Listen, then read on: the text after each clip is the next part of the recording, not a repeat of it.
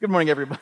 Welcome to the Surge. Uh, I am E. Reese. Uh, a friend of our Surge, uh, a guy named Rusty Timberlake, he, he said to me one time, he said, he said, E, your sense of humor, it, it's a bit of a high wire act, and it could go either way. He said, it, you know, it's kind of fun to watch you walk over the canyon, but you could fall. Like, it, that's not true, by the way. My sense of humor is directly on point at all times, so just so you know. All right, so my name is E. Reese. We're continuing our resurrection series. Um, I've got to just tell you personally, I've really enjoyed digging into this. Um, it's just been really interesting. Um, and, and the thing, one of the things that I keep coming to is that the resurrection of Jesus, it's not just a miraculous event that happened in the past in history, but it is in fact the central event of Christian faith and the foundation of a Christian worldview. It's really at the center uh, of these things. I mean, it's really important. So uh, let, us start here. Today we're talking about the empty grave. But uh, there was a, a piece uh, published by Sir Arthur Conan Doyle of Sherlock Holmes fame. Um, he published a series of shorts in 1894 called The Memoirs of Sherlock Holmes. He did it as a series of adventures. Um, and the adventure number one was the Silver Blaze. Now, the Silver Blaze was a racehorse um, in England at the time that had been stolen. And it had been stolen from a barn with a loft. There were stable boys there, there was a sleep, there was a dog. And in a great sequence between Holmes and Gregory, who was a Scotland Yard detective, um, Gregory says this. He says, Is there any other point to which you wish to draw my attention, talking to Holmes? And Holmes says, Ah, oh, yes, to the curious incident of the dog in the nighttime. And Gregory says, But the dog did nothing in the nighttime. And Holmes says, That was the curious incident. it, was, the dog that didn't bark. And, and the, the, the clue that was the central clue that led Holmes, you know, from stone to stone to stone to actually solve the mystery because the dog not barking let Holmes know that the person who stole the horse was someone that the dog knew, which greatly reduced the circle of uh, possible suspects. It was the dog that didn't bark. It was the first big clue to crack the case. So today we're talking about the empty tomb, and we're actually going to have a few things of dogs not barking here that are really, there's no other way to say it, they're amazing in their absence. And they lead us to uh, something that actually, uh, that actually leads us to some inescapable conclusions about the resurrection um, and that it historically happened. So let's take a look at the gospel account. So this is a little bit long, and I'm actually going to read this a couple of times just because it's so beautiful. I just, I just want to read it. Okay, so here we go. This is from Matthew 27 leading into 28. So it says this. the next day, the one after preparation day, the chief priests and the Pharisees went to Pilate. Sir, they said, we remember that while he was still alive, that deceiver said, After three days, I will rise again. So give the order for the tomb to be made secure until the third day. Otherwise, his disciples may come and steal the body and tell the people that he has been raised from the dead. This last deception will be worse than the first. Take a guard, Pilate answered. Go make the tomb as secure as you know how. So they went and made the tomb secure by putting a seal on the stone and posting the guard. So after the Sabbath, at dawn on the first day of the week, Mary Magdalene and the other Mary went to look at the tomb. There was a violent earthquake, for an angel of the Lord came down from heaven and, going to the tomb, rolled back the stone and sat on it. His appearance was like lightning, and his clothes were white as snow. The guards were so afraid of him that they shook and became like dead men. The angel said to the woman, Do not be afraid, for I know who you are looking for Jesus, who was crucified. He is not here he has risen, just as he said. Come and see the place where he lay. Then go quickly and tell his disciples, He is risen from the dead and is going ahead of you into Galilee. There you will see him. Now I have told you. So the woman hurried away from the tomb, afraid, yet filled with joy, and they ran to tell his disciples. And suddenly Jesus met them. Greetings, he said. And they came to him, they clashed his feet and worshiped him. Then Jesus said to them, Do not be afraid. Go and tell my brothers to go to Galilee. There they will see me. So while the women were on their way, some of the guards went into the city and reported to the chief priests everything that had happened. When the chief priests had met with the elders and devised a plan, they gave the soldiers a large sum of money, telling them, You are to say, his disciples came during the night and stole him away while we were asleep. If this report gets to the governor, we will satisfy him and keep you out of trouble. So the soldiers took the money and did as they were instructed. And this story has been widely circulated among the Jews to this day. Um, now, we'll, we'll dig into this in, in, in, a bit, but I just want to. Uh, I, have done a lot of reading around this topic, and three of the books that I would like to recommend to you um, is N.T. Wright is probably the most scholarly work. It's just a very long work about the resurrection, uh, the historicity of it, digging into all of the, the scholarly possibilities, and then talking about what that means for us. Um, the second one is the one that I want to focus on today. It's a guy named Frank Morison, and actually Greg re- re- recommended this book to us. This is a brilliant book. This is uh, Frank Morison is one of the many guys who, through history, has said, you know what? I don't believe this. I don't believe this Jesus thing. I don't believe this resurrection thing. I'm going to disprove it once and for all and just put this to bed. And as he was looking to disprove it, he looked at all the evidence, he looked at everything, he became a Christian, and then wrote a book in favor of the resurrection and why it actually happened. But he, he's writing uh, in around the turn of the century, but he's very much in the Sherlock Holmes vein of he's kind of a natural science guy. He's very interested in kind of the investigative uh, mindset, and it almost reads like Holmes doing an investigation of the resurrection. It's, just a brilliant book, and he does a lot of really, really cool things in it. It's fun. It's fun to read. Um, the third one's a Case for the Resurrection by a guy named Gary Habermas. He wrote that with a doctor named Michael Licona. And, and there's just some terrific uh, historical and biblical scholarship here, and I am borrowing heavily from all, all of these guys. So a lot of what I'm doing is not original. Uh, some of it is, but not, not a lot. Um, Choking on the Fish was completely original. That was not done by Frank Morison first. Okay, so what is fascinating, what is absolutely fascinating to me is as I look at everything, nobody, literally nobody, is saying that the tomb wasn't empty. Nobody. Everybody's saying that the tomb was empty, right? Because if Jesus was still in a tomb, the Jews or the Romans or Richard Dawkins today could just point to the tomb, open it up, produce a body, and we're done. But something happened at the tomb. Something happened. So obviously, here we're at we're here at the Surge, we're at a Christian church. We believe that Scripture is accurate, that Jesus rose from the dead, as the angels indicated. But we also believe, we also believe, and we really do, that the truth will stand up to scrutiny, and that God is not afraid of honest questions. So here are all the options I can think of. I'm just going to run through a bunch of stuff and let's look at things with the help of Scripture and with you know sweet reason at our at our aid. And uh, this will help the research of the guys I mentioned before and also the delicious interwebs. So uh, let me just set the stage quickly. So the nature of the tomb, uh, Jewish tombs in, in this area, uh, particularly for uh, guys like Joseph of Arimathea, who was a little richer, they actually were a bigger thing and they would actually be used for families normally. So you would have an entrance to the tomb which would be sealed by a big stone that would roll in front of it, or it would be like almost like a cork stopper that would be put into it. But then there would be like a little, almost like a lobby. You'd go into the tomb and there'd be a little area that you could actually go in and stand in, and you could prepare the body, you could do stuff, and then there would be several places to put family members to rest kind of inside the tomb. So it would almost have two or three pieces. There's the entry, entryway, there's this inside of the tomb, and then there'd be a place where the body was actually laid to rest. Now, the stone regardless of what stone, you have these things weigh several hundred pounds to several thousand pounds, depending on the type of tomb it is. But it would require several people to, to move. And what we believe, what a lot of people believe about this, the tomb of Joseph of Arimathea, because they talk about the, the, stone rolling away and it being a big deal that the stone was rolled away, um, it would be a, a, round stone set in a groove that was at a little bit of an incline. So it would be easy to get the stone onto the tomb, really hard to get it off, off of the tomb. Okay, so the other thing that we know is that Jesus was prepared for burial in a hurry. Because remember, when he was, he was crucified on a Friday, and at sundown Friday night begins the Sabbath. And they, they talk about this in the gospel accounts. So Joseph and Nicodemus were preparing the body. They were in a rush. They wrapped him. They prepared myrrh and aloe. Um, they did these things. They wrapped him in linen cloths. And they put him in the tomb, but they did that in a bit of a hurry. Okay. So from there, the Jewish leaders, as we read in, in Matthew, they come to, they ask Pilate for help in securing the tomb. Now, this was most likely a Roman guard called a quaternion. It basically was four soldiers who stood watch for four hours. They had a very, you know, a six foot square radius each. They weren't allowed to sit down, they weren't allowed to do anything. And you should know if they fell asleep on duty, they were immediately executed. They were put to death. This was taken very seriously. And so what they would do is they would have four guys, and they normally would have at least another four guys as backup. So you had four guys, four hours, and they would they would break and rest, and the other four guys would step in. And so you had you had a, a watch of Roman soldiers guarding the tomb. It may have been more than eight guys. We don't know. I mean, we don't know how many it is. Some scholars put it as many as 50. I'm not sure about that. But they're given that Pilate is, you know, sending Jesus to be executed in basically a riot with Barabbas, and, and there's a lot of people in the city that's a very volatile political situation. He may have sent more people to the tomb just to, you know, keep his hands washed and keep him out, keep him out of trouble. All right. So, what we do know is this the Romans were not mall cops. They were some of the finest infantrymen in history. They marched 20 miles a day, every day, whether they're in campaign or not, and they basically had 45 pounds of armor and another 45 pounds of kit. You know, their, their tent and their stuff and their food. They carried all this with them, and they marched 20 miles, and they were able to do that in about five hours. Now, listen, a normal person can go 20 miles in a day, but they can't do it in five, five hours. It's going to take a little longer.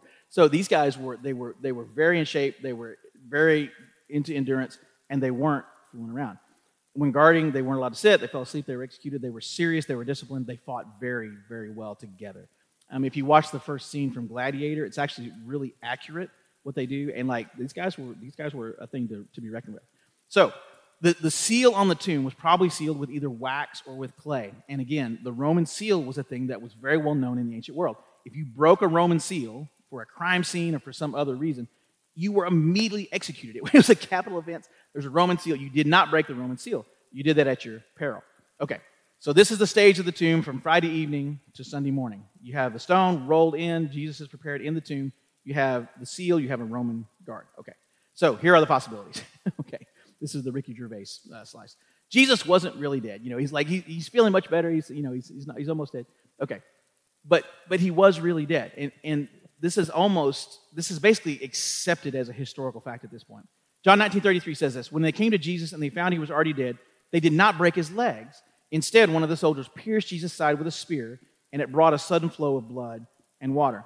Now, I don't want to be ghoulish, but crucifixion was a really awful way to die. And basically what happened was they would they would put you up here after being heavily beaten and do these things. These things they would basically put a nail through hands and wrists and feet and they would nail you, nail you to a cross. They would put a crossbar and they would drop it into place. And what happened was, is you would slowly suffocate. And so it was just, it's just an, incredible form of torture. You couldn't breathe the way you were hanging. And so you literally had to pull up with your arms on the nails and push up with your feet, take a breath, and then lower yourself back down. It's just awful. And eventually you don't have the strength to do that anymore, and you suffocate. As, as this is happening, basically you're not able to breathe correctly and you're slowly suffocating over time. Carbon dioxide builds up in the blood because you're not able to get enough air and oxygen correctly. This results in carbonic acid in the blood. The body responds instinctively, triggering the desire to breathe. So you're just, you're, it's literally your survival instinct that's keeping you alive. At the same time, your heart is beating faster, you're trying to breathe, but you have decreased oxygen because you can't breathe right. This causes damage to the tissues around the lungs and the heart. The capillaries Uh, in this area start leaking fluid, watery fluid from the blood into the surrounding tissue in the chest cavity.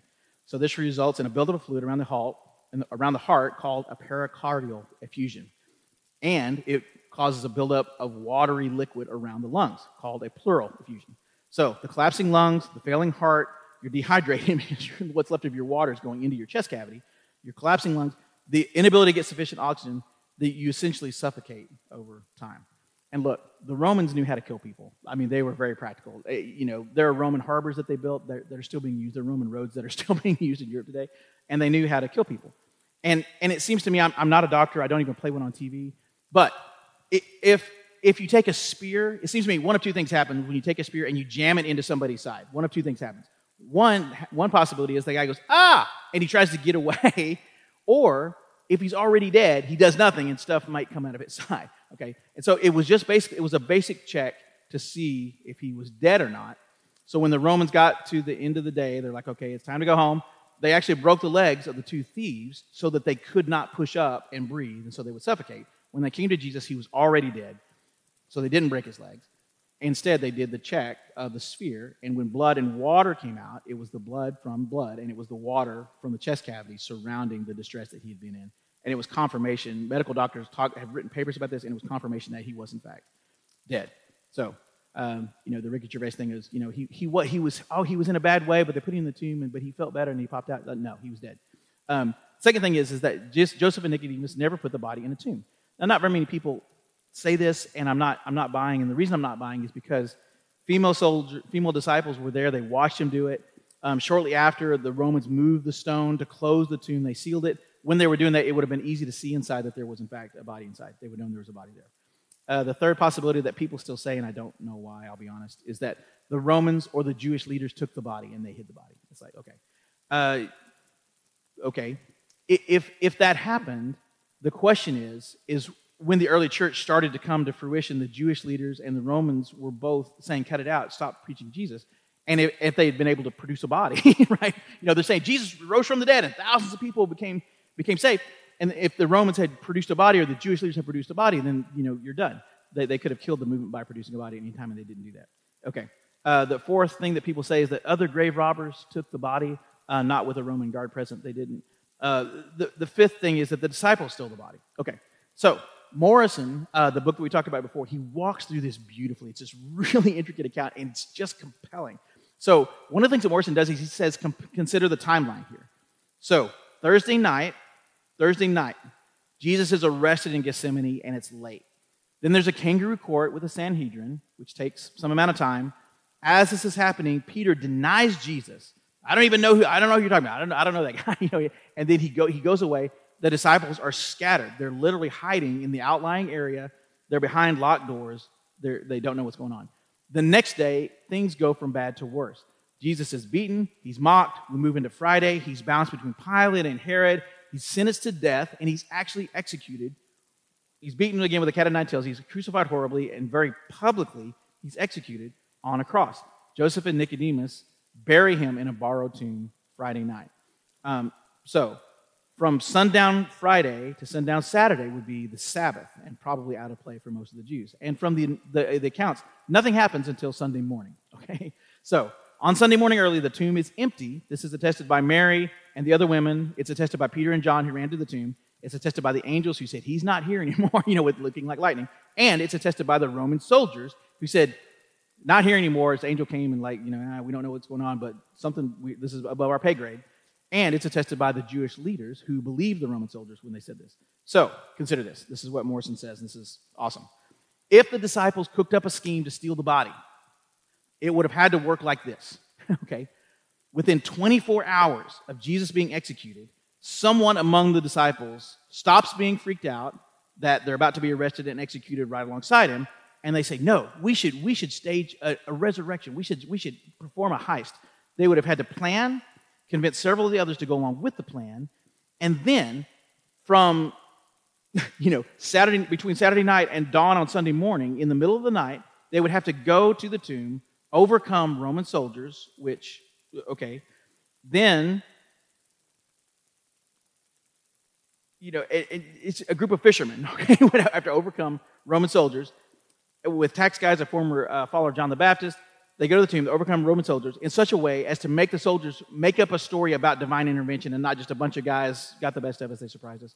Like, no. Then they broke the Roman seal. They roll the stone away, which would use levers and tools and implements of destruction. They go into the tomb. Then they unwrap Jesus from the linen garments. They don't just take the body, but they unwrap the linen, linen garments and leave the garments there. and then they take the body out during the feast of unleavened bread. They're walking through Jerusalem with a body with tens of thousands of people in the city, around the city, completely unnoticed, and then they disposed of the body completely. Then they staged a dozen or so appearances of Jesus that convinced the larger circle. Okay. Then they waited for a few weeks. Then they publicly proclaimed that Jesus was risen in Jerusalem, and in support of a heist that they knew to be a fraud, they gave up their property. They were arrested. They were beaten. They were thrown in prison. They were eventually martyred without any of them, without a single one of them cracking under the pressure or going, No, no, we made it up. None of them said this. Listen, this just doesn't seem reasonable to me. It, it, doesn't fit in any way. It does, it's a long way to go to find out that the store is closed. So the questions I have are, are this. So do I really, do I, let me talk about me. Do I really buy the idea that Peter and John went from scattered, denying that they even know him, fully in hiding, and denying Christ, to deciding, planning, and, bot, and, and stealing a body under Roman guard in under 40 hours?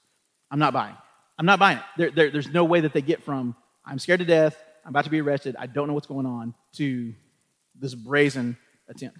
Do I believe that fishermen overcame Roman soldiers? I don't. Listen, like we, we had this thing about, you know, oh, modern warfare, we're so much better than. I'm telling you, if you put Navy SEALs in Roman garb with swords against Roman guys in Roman garb with swords, the Navy SEALs would do pretty well because they're Navy SEALs.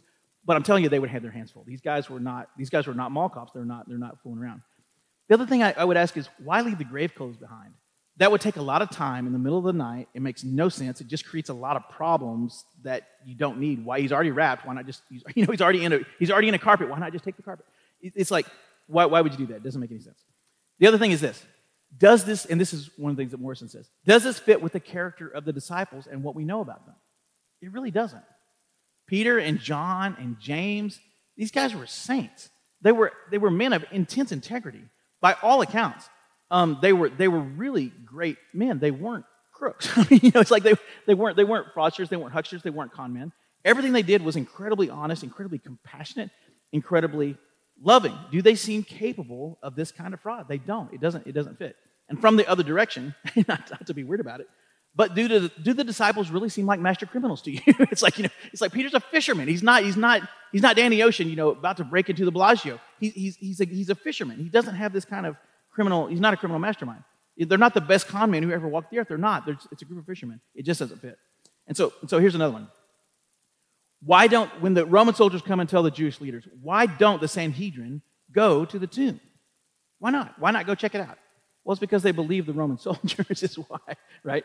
And much more harrowing, they cared more about their political narrative and damage control than they did about the truth. Then they cared about the question wait a minute, what if Jesus really is the Son of God? What if he is the Messiah? What if he's right? What if he, what if he actually did rise from the dead? It's like, no, no, we, have got to, we've got to, we've got to get spin for the press secretary. It's like they, they're, they're completely burying, burying any idea of the truth or any open question to basically cover themselves here.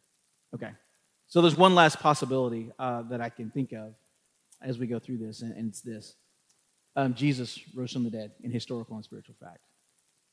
It just, it just fits the evidence, guys. There, there really are coherent reasons to, to believe this. So let me just read it again and just let's just just see it. Just see it. So this is Matthew 28. This is the same passage I read before, but it's just so good. I want to read it again. Okay. After the Sabbath, at dawn on the first day of the week, Mary Magdalene and the other Mary went to look at the tomb. There was a violent earthquake, for an angel of the Lord came down from heaven and, going to the tomb, rolled back the stone and sat on it. His appearance was like lightning, his clothes were white as snow. The guards were so afraid of him that they shook and became like dead men. Roman soldiers are good, but angels are better. Angel said to the woman, Do not be afraid, for I know that you are looking for Jesus who was crucified. He is not here, he is risen, just as he said. Come and see the place where he lay. Then go quickly and tell his disciples, He has risen from the dead and is going ahead of you into Galilee. There you will see him. Now I have told you. So the women hurried away from the tomb, afraid, yet filled with joy. And they ran to tell his disciples. And suddenly Jesus met them. Greetings, he said. They came to him, they clasped his feet, they worshiped him. Then Jesus said to them, Do not be afraid. Go and tell my brothers to go to Galilee. There they will see me. so, so they're basically, you know, two kinds of people. Uh, there are people who can decide things based on incomplete information, and then, you know, there's the, the other thing. Um, so, we've gone through this. As we've gone through this with every message, we focused on two questions. The first question is this Are there good reasons to believe the resurrection happened? There's some really smart guys in history that say yes to that, and, and you know, I, am not fit to be among them, but I, they've convinced me. I, I'm, I'm, I'm with them on that one. It turns out that there are coherent reasons to believe this. The second thing is, what does that mean for my life? So, one last question of my, my litany of questions. And again, this is from Morison's Who Moved the Stone. In this story, as the events transpire, and this is such a beautiful thought, after Easter, why does nobody care about the tomb? Nobody. The Romans don't care about it. The Jewish leaders don't care about it. Disciples don't particularly care about it. I mean, like, you know, nobody cares about the tomb. Why not? Why would they not care about the tomb? If this were me, if I were writing the story just cold, this place would become a shrine. I would charge tickets. There would be, oh, look look at where the grave clothes lay. Look at where the stuff. Oh, buy it, buy a Jesus, you know, buy a rose again candle. It smells like smells like springtime. I mean, I would I, I would be using this as a marketing plan of all marketing plans to get to the thing. It would become a celebrated holy place that people would come to visit. But this doesn't happen. A few weeks later in Pentecost, when Peter stands up in the middle of Jerusalem and gives this amazing message, which basically is this You killed him, then he popped up out of the grave and he's risen again, and you need to repent and come back to God. And he, he's brought us back to God. And they go, Oh, what should we do? You should become baptized. And 3,000 people say, Sure, let's do it. Let's do it. What they could have done, you got to understand, he was in Jerusalem doing this. Jesus was crucified just outside of Jerusalem. Jerusalem wasn't that big of a place geographically. From where Peter was talking, you could have gone, you could have walked over to Joseph of Arimathea's tomb and back before supper. It was right over there. It's a 10 minute walk. It's not very far away. Nobody did. Nobody cared. Why not? Why not? They could have put their hands on the stone. you know, they could have laid down where Jesus laid down. You know, they didn't do any of this stuff. Why didn't the earliest disciples and the larger circle in Acts focus on the tomb? Here's why. And it's, it's just, it's a compelling reason. It's because they had Jesus himself. Who cares about the stupid tomb? Who cares? Who cares about the grave clothes? Who cares about the myrrh and aloe? You've got the guy himself walking around, speaking to you, eating fish. This is why. They saw him in the garden. They saw him on the road to Emmaus. They saw him in Galilee. Then, in a feat of superhuman strength, he ate a bite of fish and didn't choke to death right there in front of their very eyes, right? He ate fish with them again on the beach. Of course, they don't care about the tomb. He actually rose from the dead. And that's the thing that captured their heart. This wasn't a story about, oh, there's this tomb and we should, oh, there's lots of things around the tomb. Like, no, they had Jesus. That's what captured, that's what captured their hearts. Why would they care about a rock and some old grave clothes when you have the guy? You know, Matthew 28 10 says this. Then Jesus said to them, Do not be afraid. Go and tell my brothers to go to Galilee. There they will see me. There they will see me. So here's what I want you to do go to Galilee.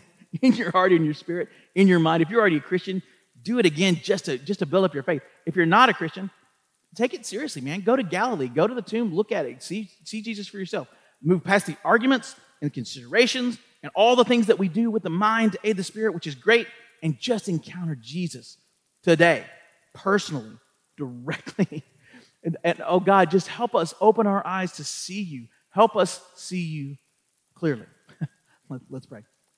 Father, we just thank you for this day you've given us, and thank you for the idea that you rose again. Thank you for the idea that it actually happened. Thank you for uh, guys like Frank Morison, who became convinced and wrote beautiful um, accounts and just wonderful things around this idea to help us understand it even better and to, to build up our faith. Lord, I just thank you for everything that you're doing. And Lord, I pray that you would just speak to us powerfully today. In Jesus' name, amen.